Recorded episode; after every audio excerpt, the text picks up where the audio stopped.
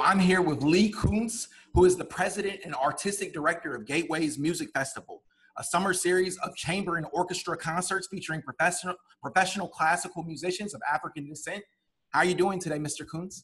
I am terrific, terrific, and please call me Lee. Okay. Uh, Lee, uh, where did you grow up and uh, when did you realize you had a passion for music? Yeah, I, I grew up in Chicago and um, I started learning to play the piano when I was eight.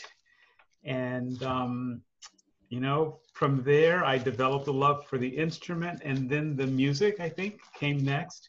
And it's been my life's work and my life's passion since then. That's amazing. You've had a, a pretty terrific career. I, was reading your bio before uh, the interview, just to uh, brush up. And who or what inspired you to pursue a career in music, and uh, who are what has been like you know the most important influences on your musical life and career? Yeah, those are those are great questions. Um, you know, I think that for most people who um, pursue music um, as a career, it's really the only thing they can think of doing. It's, it's, the thing that is the most important thing for them in their lives. And so I think that was true for me. Um, it was the thing that I loved doing. It was the thing that that, um, as they say, spoke to me, and I followed that path, and um, it's what I continue to do. That's incre- incredible. Um, I saw in your bio, it also talked about how you earned a bachelor's of music in piano performance from the Oberlin Conservatory of Music, and then a bachelor's of art in Spanish literature from Oberlin College, and then a master's of music in piano performance and literature from the Eastman School of Music. And you've been the director of community relations at the Chicago Symphony Orchestra, and you've been the executive director at a number of uh, prestigious musical schools. Uh, what have, what has been the greatest challenges of your career so far? Wow. You know, I've, I've been so lucky, Ryan. Um, I've been able to do the things that, um, that I really cared about.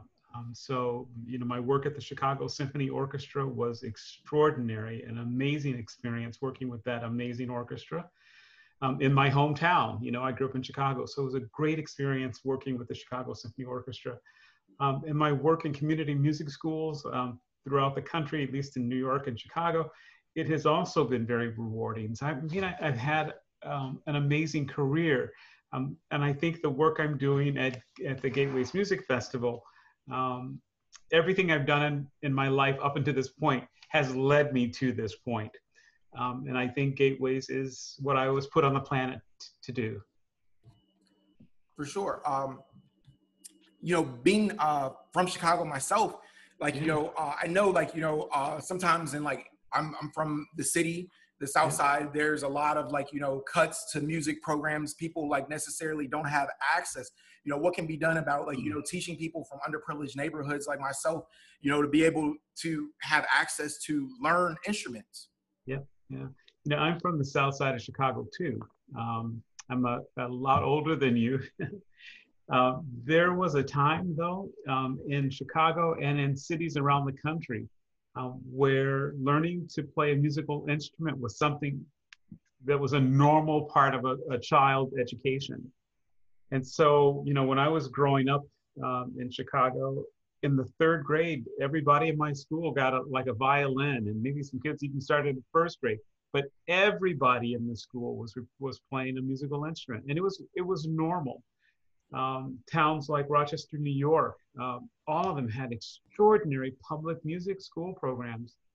Um, so I think that you know as those programs have have disappeared and declined over the years, you know we have fewer and fewer black kids learning how to play musical instruments.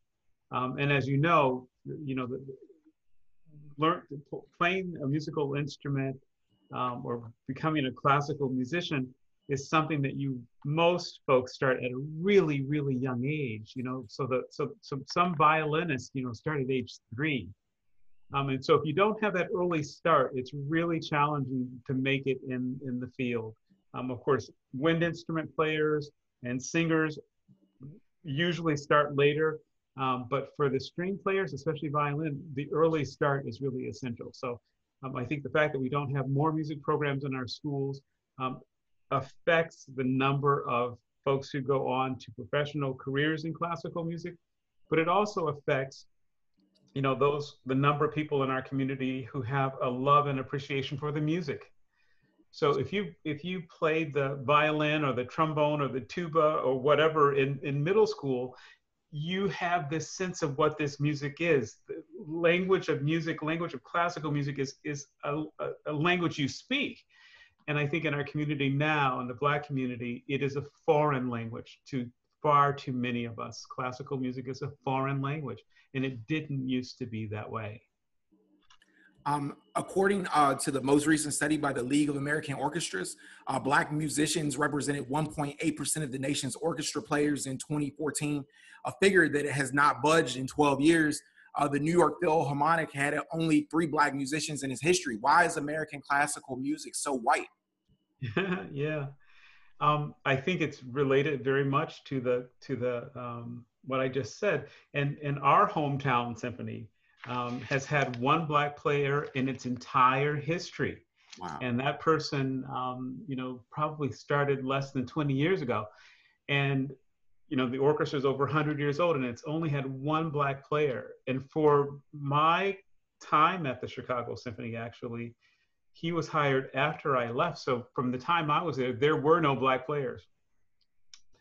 And I, I think that the issue is, um, as I said, um, people of African descent have been involved in classical music since you know the 1500s, since the beginning. Uh, the Henry VII and Henry VIII had a black trumpet player in their court. Um, Beethoven wrote um, what is now known as the Kreutzer Sonata for a black violinist, George Bridgetower. Um, people of African descent have been involved in this music for since forever. And I think the challenge now is that um, in our communities, young children um, are not given access to these instruments. And I think that has changed everything. Um, and it reduces the number of our uh, of children who are entering the field of classical music. And I'll, I'll end that thought by saying, um, you know, there was a time in the United States when most orchestras were white and male. Um, and now orchestras are, there's gender diversity in, in American orchestras. Um, there's a, a large uh, component of, of Asian musicians now in, in American orchestras. And I think that that is an example that we could use for the Black community. Um, there are, you know, you know, millions of young children um, from Asian countries who are learning to play musical instruments, millions. Um, and, and that, um, of course, then leads to that small percentage that become professionals, and then that smaller percentage that go to become members of major symphony orchestras. Um, and so you you compare those millions of kids from Japan and from China who are learning to play these instruments at a really high level compared to the number of black kids who are learning to play those instruments. And so the number of black players in American symphony orchestras and in classical music um, will probably stay the same just because the, the number of kids in particular entering and learning how to play the musical instruments the number's just not great enough right? And the same is true you know if if there were you know um, you know 10 black basketball players a year that's not enough to fill the nba right and so i think the same is true in classical music we don't have enough black musicians coming up through the the pathway um, to really make a significant difference in the world of classical music that said, there are many of us in this field, many, many, many of us um, who have long been ignored. Um, and some of the best players um, in the world happen to be people of African descent. Some of the best composers in the world happen to be people of African descent. Um, but for far too long and far too often, um, we are ignored. As a musician, uh, what is your definition of success? Yeah. Um, now, as a musician or as an administrator? um, both. If you if you have. yeah. Um, you know, I think as an administrator um, and as a, uh, an administrator and a you know leader of the Gateways Music Festival, success to me is um, what Gateways is able to do as an organization to improve, change, or enrich the lives of classical musicians. Um, and that's our mission. Um, and so when we're able to do that, when we're doing that, I consider that a success. Wow, that's incredible. Uh, the Gateways Music Festival Orchestra is making history as the first all black classical symphony orchestra to do a feature performance at Carnegie Hall. It's the first time ever in the prestigious venue's 130 year history. Uh, can you talk about the significance of this historic moment set to take place on April 24th, 2022? Yeah, it is really truly extraordinary, Ryan. Um, we were invited to be a part of Carnegie Hall's uh, upcoming season. Actually, back in 2019 was when we first be, first invited by Carnegie Hall. And what's you know what's really a big deal about this is that um, the Gateways Orchestra um, is being presented by Carnegie Hall. So we are not uh, renting the hall. We're not being presented. We're being presented by Carnegie Hall as a part of their 2021-22 season.